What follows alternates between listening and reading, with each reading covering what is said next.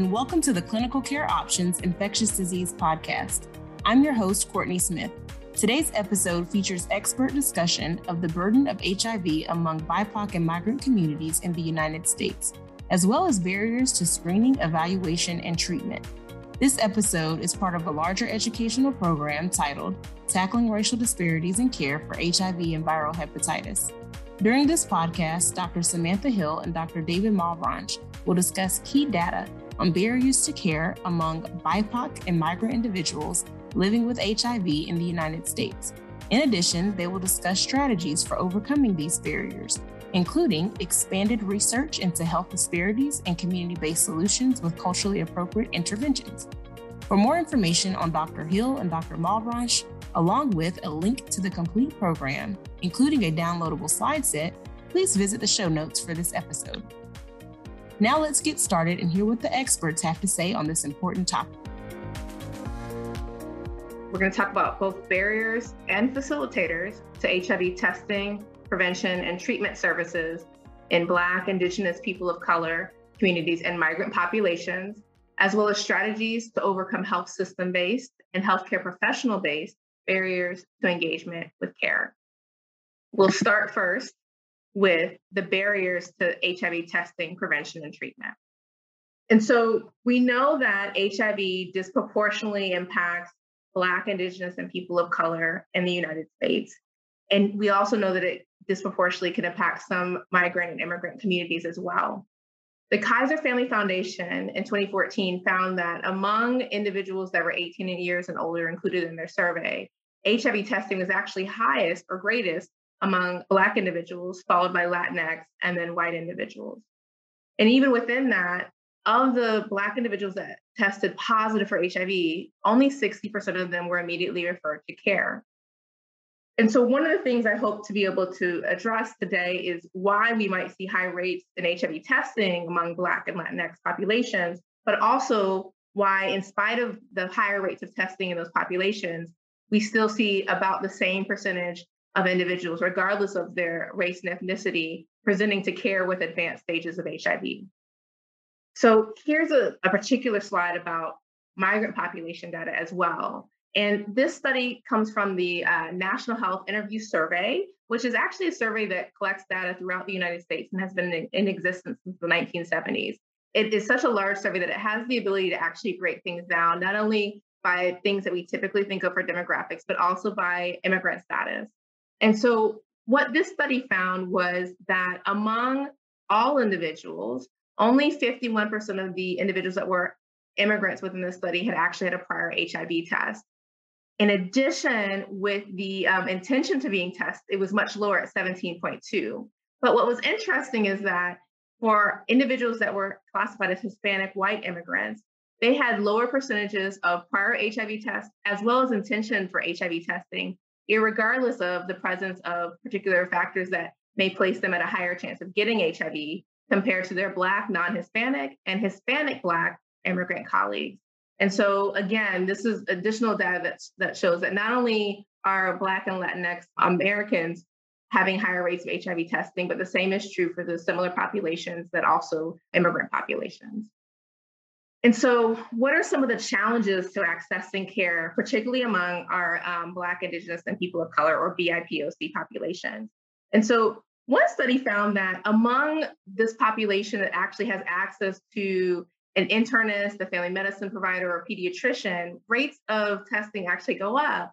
But what that same study found is that this particular group or groups of individuals um, are less likely to maybe have that kind of primary care provider. And so without that access, there's lower rates of S T I testing, and in turn, then lower rates of H I V testing as well, regardless of if individuals are getting S T I testing first or they're getting S T I and H I V testing at the same time. In addition, we see that there are challenges, particularly among our young Black men who have sex with men, when it comes to their social determinants of health. And so, for instance, one model definitely shows that housing instability, food insecurity, and or internalized homonegativity, and internalized homonegativity is that, that internal feeling that one might feel and negative feeling about their sense of self in regard in regards to their sexual um, status or sexual preference. Um, in this case, maybe being bi or um, gay, that comes from external forces. And so Housing stability, food insecurity, and internalized homonegativity can lead to increased anxiety, depression, and stress. And then with that, there's less focus maybe on H I V testing for a variety of reasons, but the reality is the testing rates are lower. Another example of how social determinants of health can impact H I V testing, particularly in Black communities, is this model that I've displayed on the screen. And so what you'll see on the left-hand box, you see Black racial concentration, social economic deprivation, and income inequality. They actually have a relationship where greater levels of racial concentration of Black individuals oftentimes leads to those particular neighborhoods being more socioeconomically deprived, which can lead to differences in income inequality. And so what we see with this particular model is when, when that is actually going into effect, we see that H I V testing accessibility goes down. One of the reasons it goes down is just lack of access to actual places to get tested. In addition to that, other structural barriers that keep individuals from going to get tested. And when that happens, then you actually see a relationship between those particular increases in, in some of the negative social determinants of health leading to later diagnoses of H I V, meaning you're in a, a more advanced stage of H I V when you are diagnosed. But it's interesting to also note, and this likely can explain why we see higher rates of testing, particularly in Black communities, since that's what this model is, is pertaining to, of H I V testing. And so what we see and what this study showed is that among places where there were H I V testing accessibility, at some point that lack of resources recognized and additional interventions were developed and deployed in those neighborhoods and those communities, um, and they increased H I V testing. That's a great thing. However, I'd be remiss if I say, even though the, the testing rates went up, they didn't necessarily go up in a timely manner, meaning you're still ending up engaging people, diagnosing people when they're advanced, they're at later stages of their H I V. So it's something to think about, how we can actually address this in the moment so that we can have more timely H I V diagnoses. When we talk about barriers to H I V testing in migrant uh, communities, the biggest barrier perhaps is language. And it plays out in a couple of ways. One is where the healthcare providers themselves actually don't feel like they have the self-efficacy to actually employ or give their actual message about the importance of H I V testing. And then the language barrier also further is complicated and interacts with health literacy in general, because we know that health literacy is completely different than literacy. And then when you're compounding that with having to learn it in a different language that may not be your first, things get extremely complicated. There are two additional region, reasons, which are listed on the table below, that both healthcare professionals and individuals that are maybe from migrant populations agree upon that actually inhibit or decrease H I V testing. And that's lack of time. From the provider's perspective, that's lack of time in the visit to address maybe H I V testing on top of other things. Whereas in the um, client or, or patient perspective, it's lack of time to actually maybe go and get that visit taken care of, or if the H I V testing is not co-located within the place that the visit is occurring, lack of time to then go somewhere else and get H I V tested. And then the other one is also having already been screened. And so there's studies that show oftentimes individuals are, have already been screened when they first entered maybe our country and may not recognize the importance of additional regular screening. Additional barriers to H I V prevention strategies are listed on this slide, and you can see that they're separated by information, structural, and healthcare professional-based barriers. And really, within information, we know because, for example, pre-exposure prophylaxis, which is what a lot of prevention strategies are focused on now, has been around for ten years. And we know that it wasn't until recently that more communities of color, so our B I P O C populations, or maybe even trans or heterosexual populations, Um, or youth populations are now getting the message about PrEP. And so that's one issue. But another issue is just really the quality um, and source of the information. Depending on where you live or what sources you have access to, you may encounter individuals, whether they're somewhere within the health system or they're your social networks, that may have different biases or medical mistrust, or just may not have enough information about what PrEP is. So there are providers that may still be uneasy about the concept of PrEP. And so that can actually impact the information that you receive. Structural barriers probably come as no surprise, such as geographic location and isolation. We know certain places in this country have a lot more access to PrEP and other resources compared to other regions, and cultural barriers as well. And I've highlighted the South, but the reality is there every region and every place in our country may have its own cultural barriers, as well as structural barriers like cost, as well as same-day PrEP starts, which also goes back to kind of the health professionals' views and beliefs, because for many of them, that's they might be the, the biggest barrier to that same day start, their comfort level with prescribing. And then we always need to make sure that we're taking a culturally humble approach. So like, so having this idea of, you have access to L G B T Q I A affirming healthcare providers or sexual health affirming healthcare providers? And are you making sure that your system is set up to prevent discrimination and to foster positive relationships? This is a selected uh, systematic review from Makata and their team. And what they did is they actually found twenty-four articles within the last ten years or so that really dealt with beliefs and access to PrEP barriers among M S M and trans women in general. What I did on these next two slides is I actually separated them out for particularly for M S M and trans women who are people of color. So most of these articles are Black and Latinx populations. But what you can see is the barriers are pretty similar. These first four are actually interventions that happened among Black and Latinx, M S M, and or trans women, but knowledge, structural barriers, as well as challenges with particular providers were a common theme. Likewise, in the following slide, you can see that these are all exploratory and or qualitative studies, again, with Black, M S M, and trans women. And the same barriers are still existing. And what I hope you notice is there's not a lot of data, particularly about our trans women of color. There's only one particular barrier that highlights that trans women of color specifically said this when it comes to trans women in this review. And so we have some work to do there. When we talk about barriers to H I V treatment services, among our B I P O C populations, the largest thing that, that many of these barriers are grounded in are in systemic racism and other systems of oppression.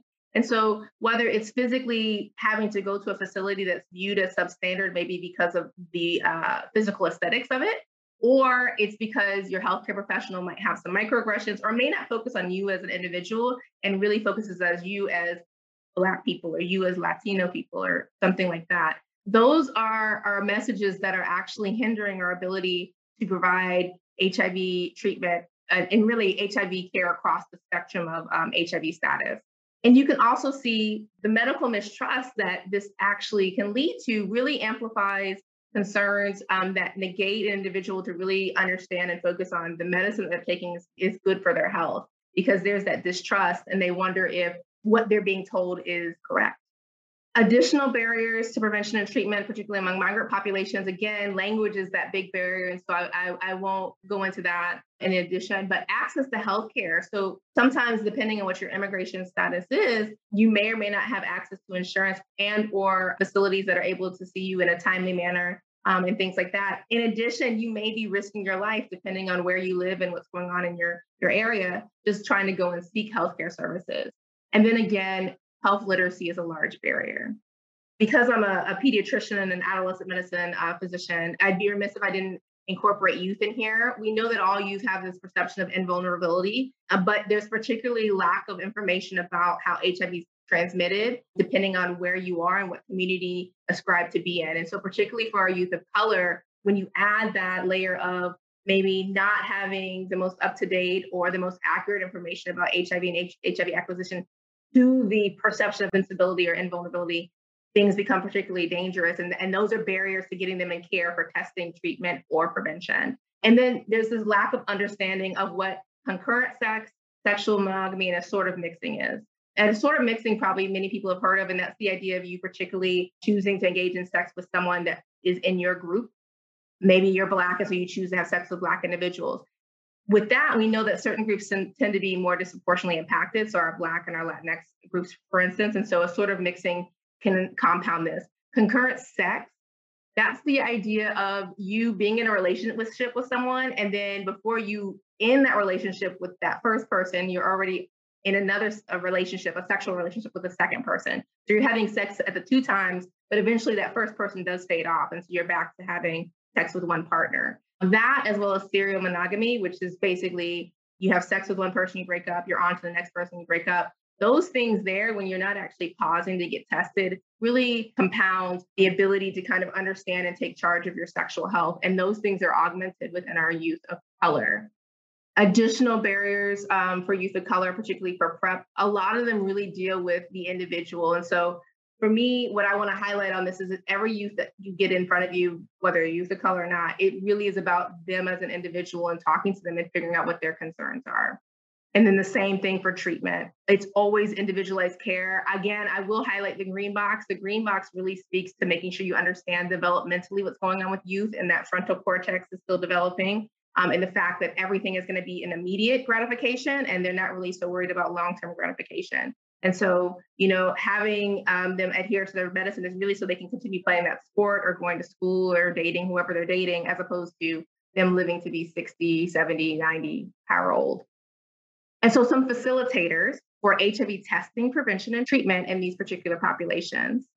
So when we're talking about H I V testing, some of the biggest facilitators are really engaging in social trust. And there's data that shows that if the community you live in really believes that they're working together to have a, a collaborative, positive group experience, that actually leads to more testing, S T I and H I V both, in that community. In addition, having uh, trust with your healthcare professional and um, having a healthcare professional that's willing to prescribe as well as you willing to receive, receive PrEP are super important. And part of that's teach back. Um, and so making sure that if you're on the professional end, that you're actually engaging in teach back, which is this idea of making sure you that they understand what you said, as well as this idea of really focusing on the individual. There are studies that show that if you focus on what the, an individual is interested in in PrEP, as opposed to your standard list of what you say to people with PrEP, you would actually get more people that start PrEP and that stay on PrEP. Home-based H I V, S T I screening in general is, is extremely helpful, and it's also helpful for your immigrant and your migrant populations, particularly thinking about which resources and how much resources you have and making sure that you are finding a home-based test kit that actually will work for your community. And then in-person tailored stigma reduction interventions. So that's things like having safe spaces. There are studies that show like male safe spaces are healthy. So that would be a barbershop maybe, where you can actually have these real life talks about H I V or sexual health. Those are things that we, we really need to think about, in addition to incorporating intersectionalities into our intervention. So I'm not just Black, I'm Black and a woman, or things like that.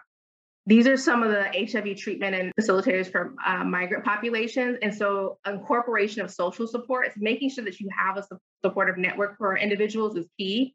Feelings of mutual respect between them and their provider is also key.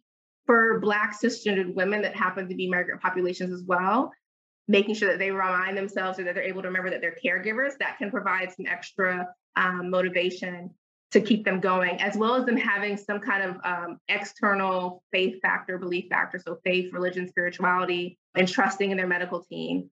The one thing I want to highlight towards the bottom is for our, maybe our Latinx communities. And there's this idea that we're, many of us are familiar with, which is machismo. And then there's also, I'm going to mispronounce it, so I'm sorry, caballerismo. And that's this idea of chivalry and uh, making familial ties. And there are studies that show that men that are able to kind of elevate that portion of their personality over the machismo portion actually have more emotional connectedness and actually are more likely to stay engaged and be adherent to their H I V treatment. And I'm going to pass it over to my colleague. All right. Thank you, Doctor Hill. I want to just zone in a little bit on barriers and facilitators for A R T adherence among H I V positive Black and Latino M S M. And this was a qualitative study that was published a couple of years ago, where the authors did some semi-structured interviews of Black and Latinx M S M with H I V, about eighty-four of them in Atlanta, Baltimore, D C, Los Angeles, and Chicago. And only twenty-seven point four percent reported consistently receiving antiretroviral therapy. One of the, the themes that came out that the authors left home with was that um, it's highlighted in the blue text in the bottom of this slide, was that men were more likely to receive A R T when having healthcare professionals who communicated effectively and were perceived to treat them with respect. And this is a theme that we're going to be building on. And Doctor Hill, in her excellent review of all the data that she was presenting, really showed uh, a lot of the things that are happening and a lot of the gaps that we're looking at with healthcare professionals. So I'm going to talk a little bit about strategies to overcome health system-based barriers to engagement with H I V care. And I want to start with this slide here, because we're all very familiar with the H I V care continuum, but this was a modification of it that we actually saw first with uh, NASTAD. They presented this in two thousand eighteen, and it's on a white paper report that they published some years ago, the National Alliance of State and Territorial AIDS Directors. You can see social determinants that influence the H I V care continuum, and they called it the bar before the bars, right? So you see the basic tenets of the H I V care continuum being diagnosed with H I V, linked to care, engaged in care, prescribed A R T, and then virally suppressed.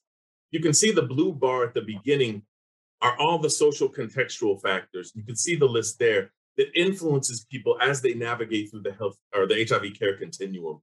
The point I want to make here is that not only are these things happening in society, but these same isms and models of social determinants and discrimination are happening intrinsically within uh, the healthcare system as well, and impacting them as they try to navigate things. So in other words, the people that are exerting this stigma that happens in social are the same people that are hired as healthcare professionals and staff members in the healthcare facilities that are supposed to be helping them get on their A R T and do well. So one of the important things that we talk about and that's been researched is the importance of wraparound services in these contexts. People are going through a lot of stuff in their individual lives. So incorporating case management and social work to help with things like transportation, housing, food assistance, insurance, navigating systems, as well as mental health counseling and medication treatment that would include substance abuse referrals and treatment as well, um, and also including needle exchange programs, giving people access to internet if they don't have that. In addition, legal assistance with immigration issues, incarceration, et cetera.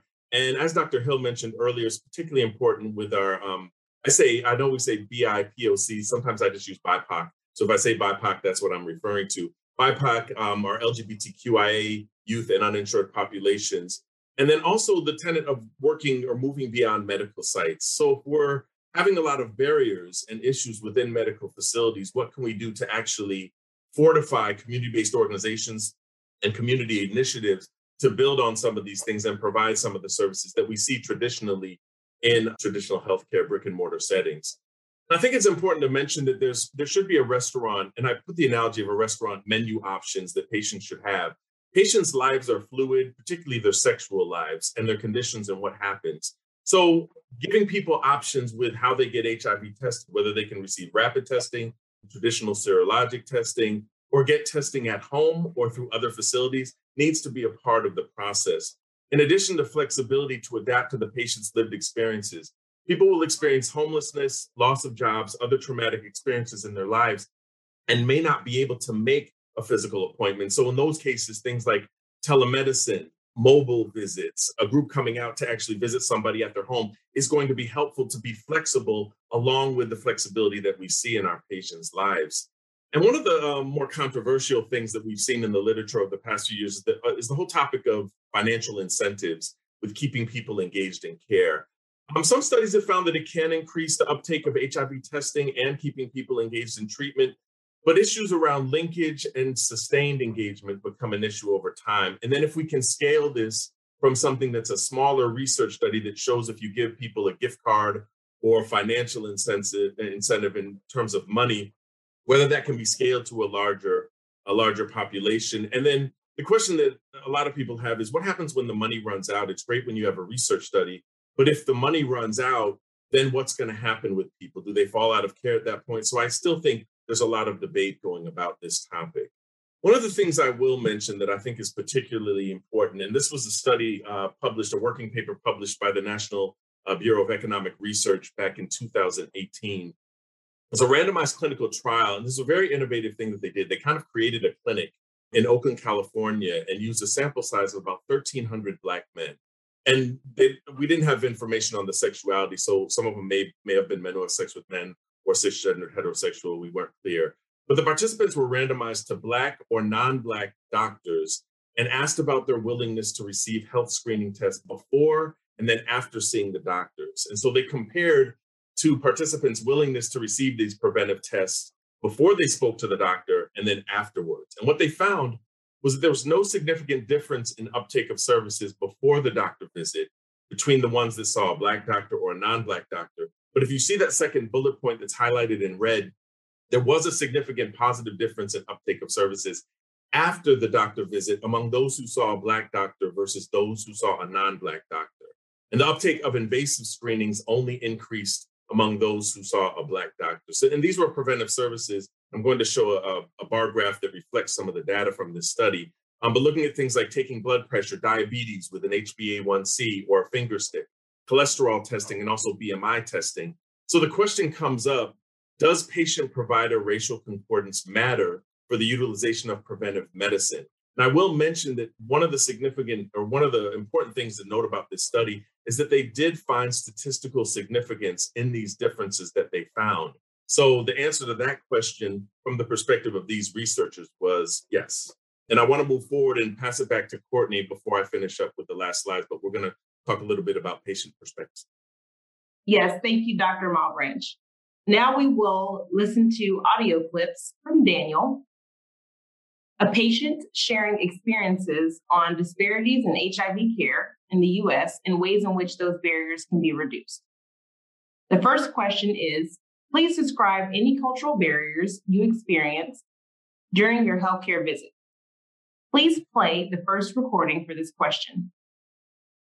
Having more of an established care and having more of an established relationship, I think one of the cultural barriers that I've experienced at my medical home most recently is, you know, not just being, not being able to see frontline staff or even clinical staff that's reflective of myself or the population that they mostly take care of, you know? So I definitely think if a clinic is taking care of a majority of people of color and the clinician staff is completely opposite of your patient population, I definitely think those types of things can create some cultural barriers. The second question is, what advice do you have for clinicians for providing culturally appropriate H I V care? I think opening a brave space to ask your patients, you know, how best can we improve your health care? The third question is, what advice do you have for clinicians for reducing health disparities in H I V care? I think using like the internet or using different social media platforms to follow younger professionals, seeing if they can come in and do clinical education sessions, clinical improvement sessions, or even beefing up not only social media, but just basic communication strategies for our population. I think those things, you know, begin to build and increase health literacy, which ultimately should increase the health objectives of our patient populations. It is my great pleasure to turn things back over to our faculty speaker, Doctor Malebranche.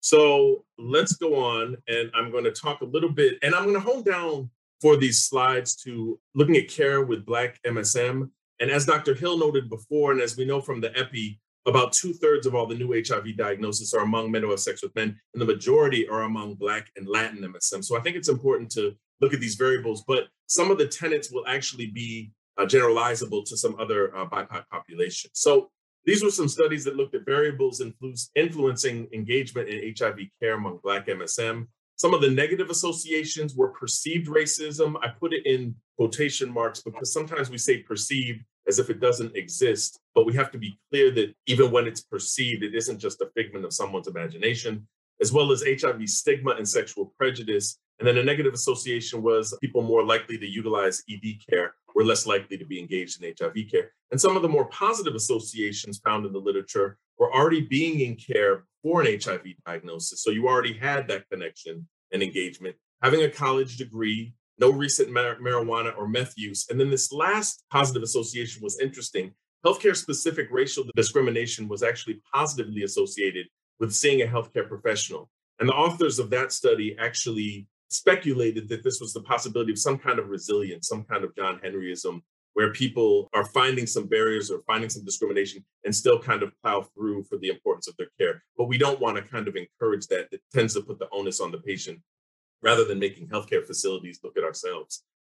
And then this slide talking about variables influencing receipt of A R T among Black M S M. Some of the negative associated variables were perceptions of homophobia. So again, back to what Doctor Hill was saying, people can be both Black and same gender loving or of the queer community, um, or people can be Black and women, Black and trans at the same time. And so people will be getting these perceptions of different levels of oppression. Then also depression diagnosis or symptoms was negative, negatively associated with receiving A R T.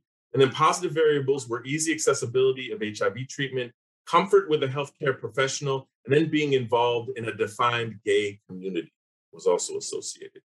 This was an interesting study from about fifteen years ago, and I'd love to see more studies on this because I do think they're very important. This was from the Antiretroviral Treatment Access Study, or ARTIST, which was a multi-center randomized trial of intensive case management support versus standard of care passive referral in persons who had been recently diagnosed with H I V. And the intensive case management and support for this clinical, or not clinical, but randomized trial included five contacts over ninety days with a case manager using strength-based techniques to keep people engaged in care and talk about A R T adherence. And what they found in the outcomes was that the rates of receiving H I V care within six months with the intensive case management was seventy-eight percent uh, remained engaged, whereas with the standard passive referral was sixty percent, and this was statistically significant. So again, the kind of importance of not just giving people brochures and sending them home and then having them come back and see us, but actually being engaged and seeing what else we can do as healthcare professionals. And then, of course, the importance of case managers who are often overworked and underappreciated and underpaid. What works with engagement among Black M S M? Some studies have talked about utilizing peer networks, incorporating te- technology, making healthcare access fun, or something that's a little bit more lively than the traditional kind of stoic, conservative, depressing approach that we see with a lot of healthcare facilities. And then also providing holistic healthcare. There are a lot of studies that demonstrate, particularly for Black M S M, but also other communities of color, will state things like, I don't want to be generalized, as Doctor Hill stated earlier, to just being a part of the community. Focus on me as an individual and what I'm telling you. So we have to make things more tailor-made for our patients in general. And then I'm going to talk a little bit, and we'll wrap things up with strategies to overcome healthcare professional-based bias barriers of engagement with H I V care. And we talk a lot about cultural competency and humility programs. There was a study that came out a little bit earlier this year by Hull and her colleagues that looked at the likelihood of PrEP conversations and prescribing to standardized Black patients by healthcare professionals and how it was associated with racism scores. And what they found out was that healthcare professionals who were more like, who were scoring highly on racism scores, standardized racism measures, were less likely to have a PrEP conversation and prescribe to their Black patient. In particular, it was cisgendered Black women. And so when we talk about cultural competency and humility programs, there's a lot of work that we still need to do with addressing general and implicit bias, uh, training more than just healthcare professionals. So the front desk, the phlebotomist, everybody else that's going to be involved in contacting the patient or interacting with the patient during their visit, holding our staff accountable. So giving space for constructive feedback when we do do something wrong or we slip up so that it can be improved, and letting an employee know at that time so they can improve on whatever they're doing. And then also establishing systems for patient feedback, complaints, and as well compliments. Um, I think a lot of times we talk about the doom and gloom, but I think patients should also have a vehicle by which they can actually applaud a physician, a nurse practitioner, P A, another staff member that they may really enjoy who has done an amazing job. Doctor Hill mentioned earlier about language, and I think a lot of times we talk about language as in um, someone using a different language, whether it be English, Spanish, Portuguese, French. But even when we speak the same language, we can talk about some of the stigma and how language matters. And people may say, well, how does the language that we use influence these racial inequities? Well, if we have a racial inequity at the foundation of who is getting exposed to H I V, who's contracting H I V, and then who is falling through the cracks with the H I V care continuum, we have to look at these things as something that further perpetuates these racial inequities. So on the left-hand side of this slide, you can see some of the stigmatizing language, H I V-infected person, AIDS patient, using disease language first, positive or HIVers. Common one that I still see today is someone had full-blown AIDS. I'm not sure what that means to this day, but we need to kind of check some of this language. Mother-to-child transmission, compliant, prostitute. And on the right-hand side, you can think of some of the ways we can mention these things, either using person language first or doing other things that can help destigmatize the language we use when we talk about H I V, because I think when people are turned off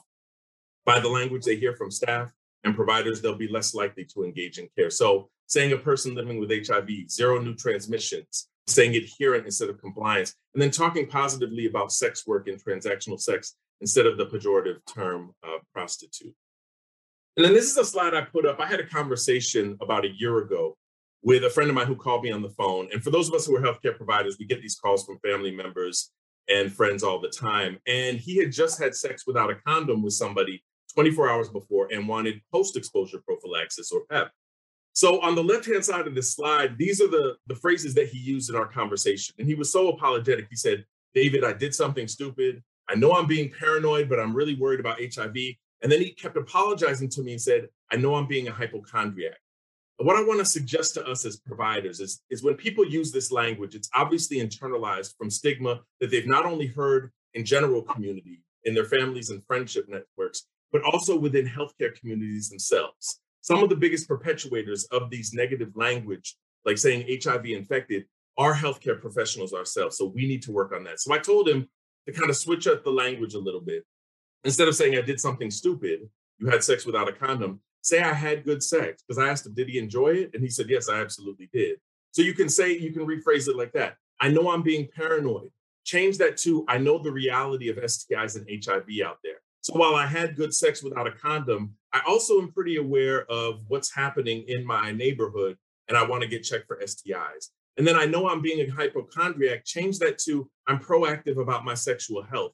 People are labeled as hypochondriacs, but simply they are just reflecting the reality of what's going on with S T Is and trying to enjoy their sexual health. So instead of dismissing people as hypochondriacs, we can say that you're actually doing something proactive for your sexual health. And then I want to put a word about pipeline programs. Um, we've talked a little bit about representation here, both in staff with healthcare providers, but we need for staff to represent, community serve. And I think the patient perspective from Daniel also reiterated that. There are interventions that show success in improving acceptance of general uh, health preventive services that we need to explore looking at this, as well as issues of mentorship. Those of us who have been involved in H I V care, research, prevention for a long period of time, mentoring some of the younger healthcare professional students that are coming up. And then finally, financial incentives for H I V specialization. I know when I went to medical school and I got out of medical school and residency, I was in debt. I was about two hundred thousand dollars in debt.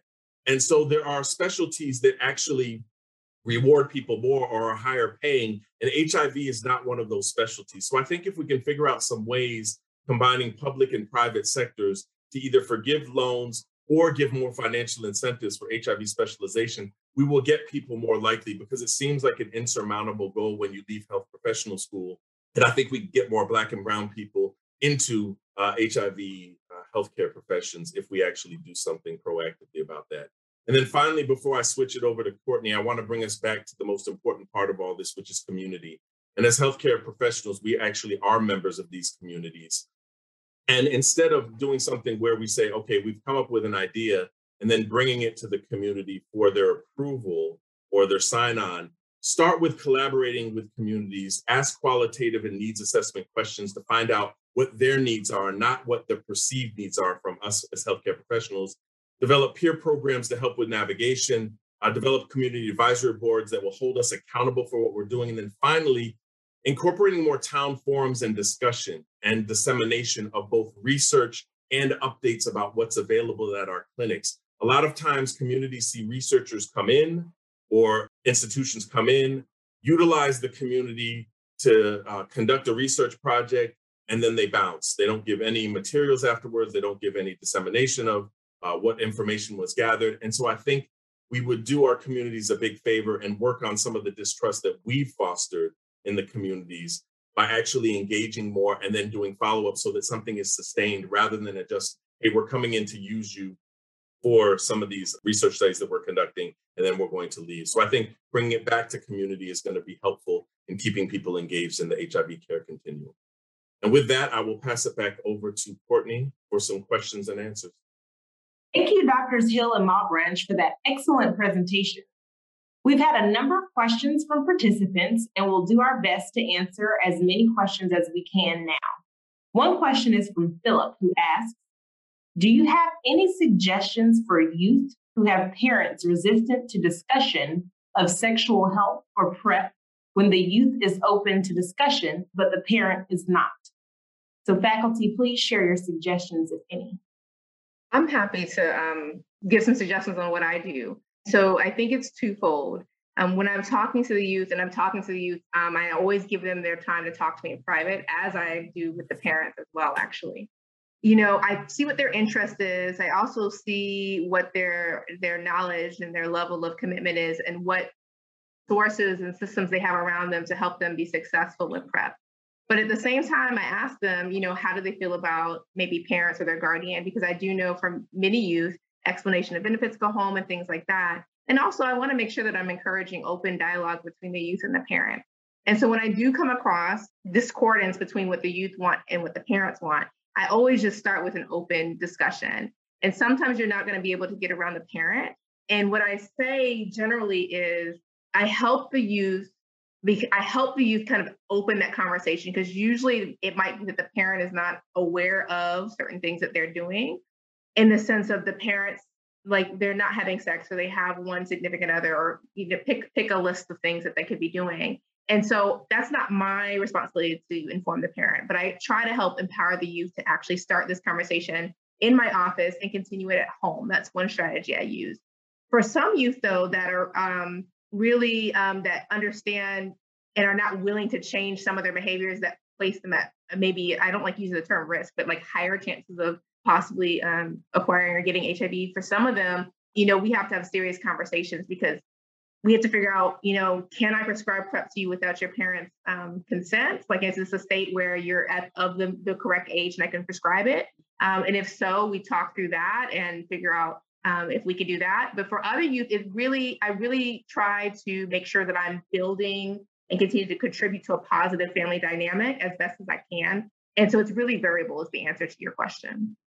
Thank you, Doctor Hill.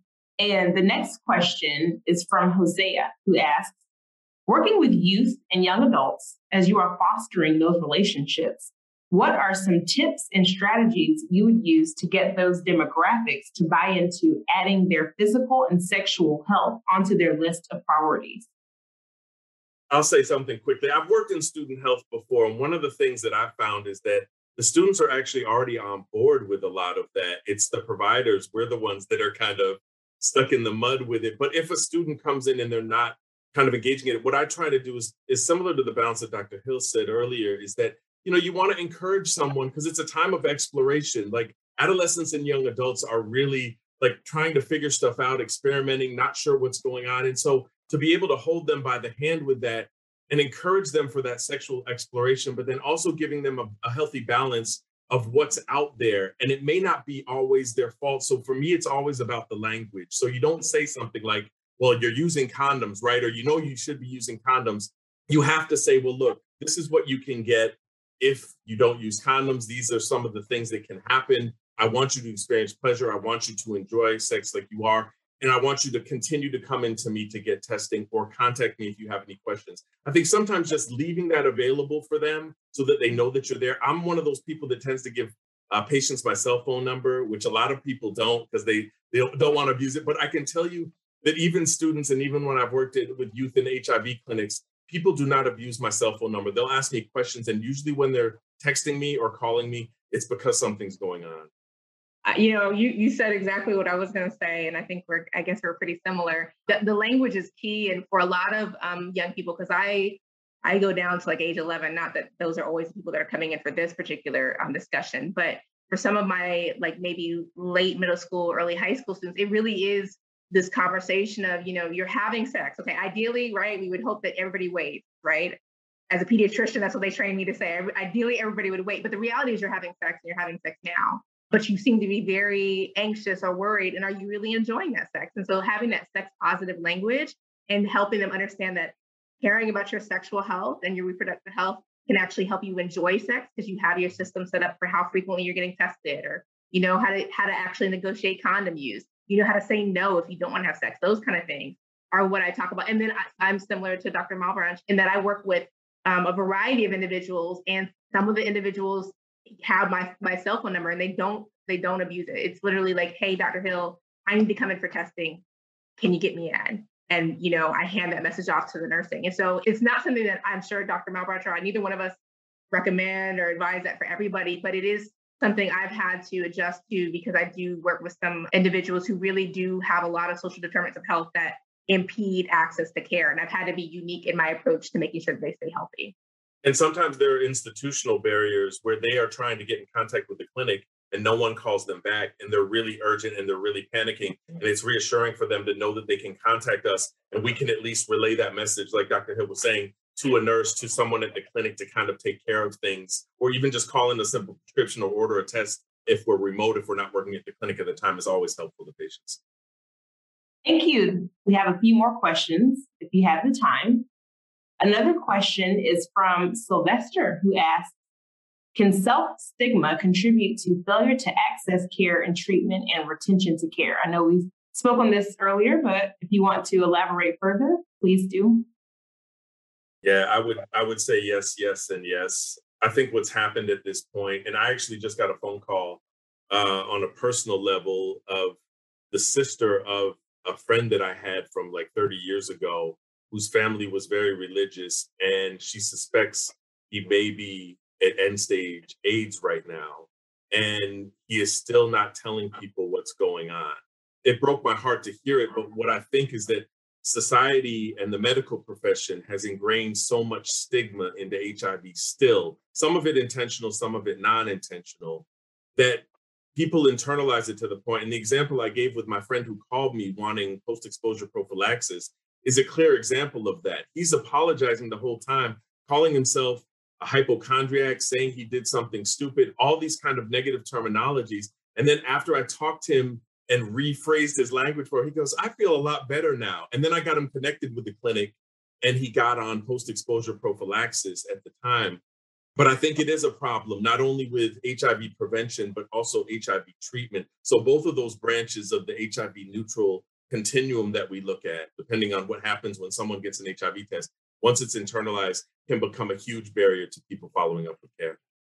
And I'm just going to add and say explicitly, like, it doesn't matter, you know, what group you identify with or look like as a, as a person within healthcare, all of us have these biases and maybe some internalized stigma that we may not be aware of that, that comes out. And so none of the things that we're talking about today are meant to make anybody feel bad. We're just trying to bring the evidence to all of us that are probably on this, this Zoom or this, this webinar, and all of us that are engaged in, in working with these populations. We all have to continually make sure we're checking ourselves, right? Just because someone is racially concordant with me, I'm sitting in front of another Black person, doesn't mean I understand their experience, doesn't mean I understand what they're going through, and doesn't mean that something that could even be a microaggression could come out.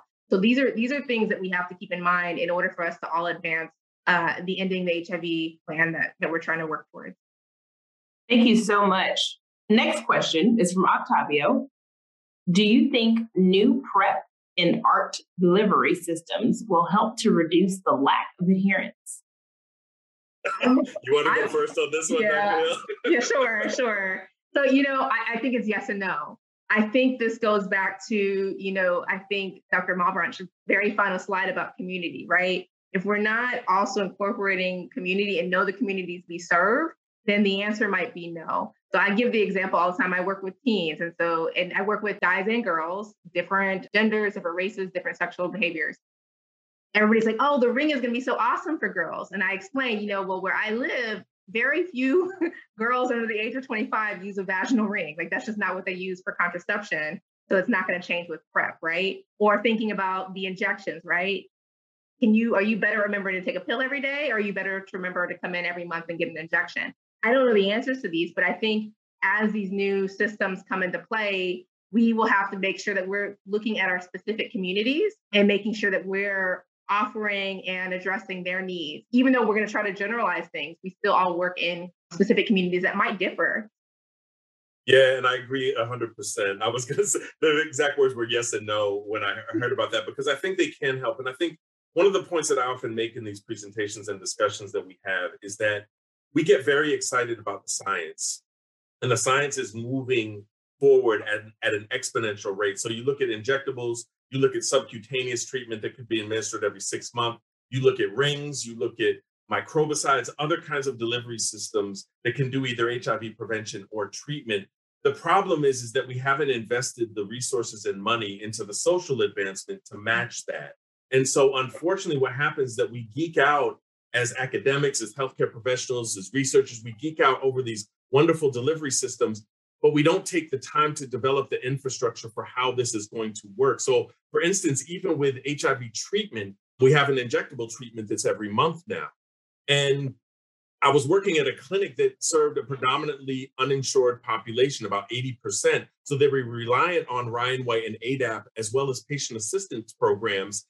And as I left the clinic in late September, we hadn't put one person on that injectable treatment yet. It wasn't because they didn't know about it or they didn't want it. They asked about it, but it wasn't approved on the A D A P formulary. And then there were some problems with the patient assistance program. So I think the infrastructure has to be focused on as well. And while we're developing this fantastic science, we have to go back to the communities, like Doctor Hill said, find out what they need, what's going on, investigate what institutions and clinics are going to be delivering these new vehicles of A R T, and then figure out how that's going to, how it's going to logistically work. Because if we don't do that work ahead of time, then we're flying by the seat of our pants and we'll have more delays. Or if you still have uh, staff provider contrast, you still have bias, uh, you still have bureaucracy and paperwork of getting A D A P recertification that frustrates people, they still will not come in. And even if you have the most advanced science and technology in the world, people are not going to trust it. It's going to be inconvenient for them and they still won't come in. So I think we need to pay equal attention to both the social advancements and the infrastructure as well as the science itself. Thank you very much, Doctor Hill and Doctor Malebranche, and thanks to you, the listeners, for joining us. As a reminder to view the full program, Tackling Racial Disparities in Care for H I V and Viral Hepatitis, and to download the slide set associated with this discussion from the Clinical Care Options website, please click on the link in the show notes. As always, thank you for listening.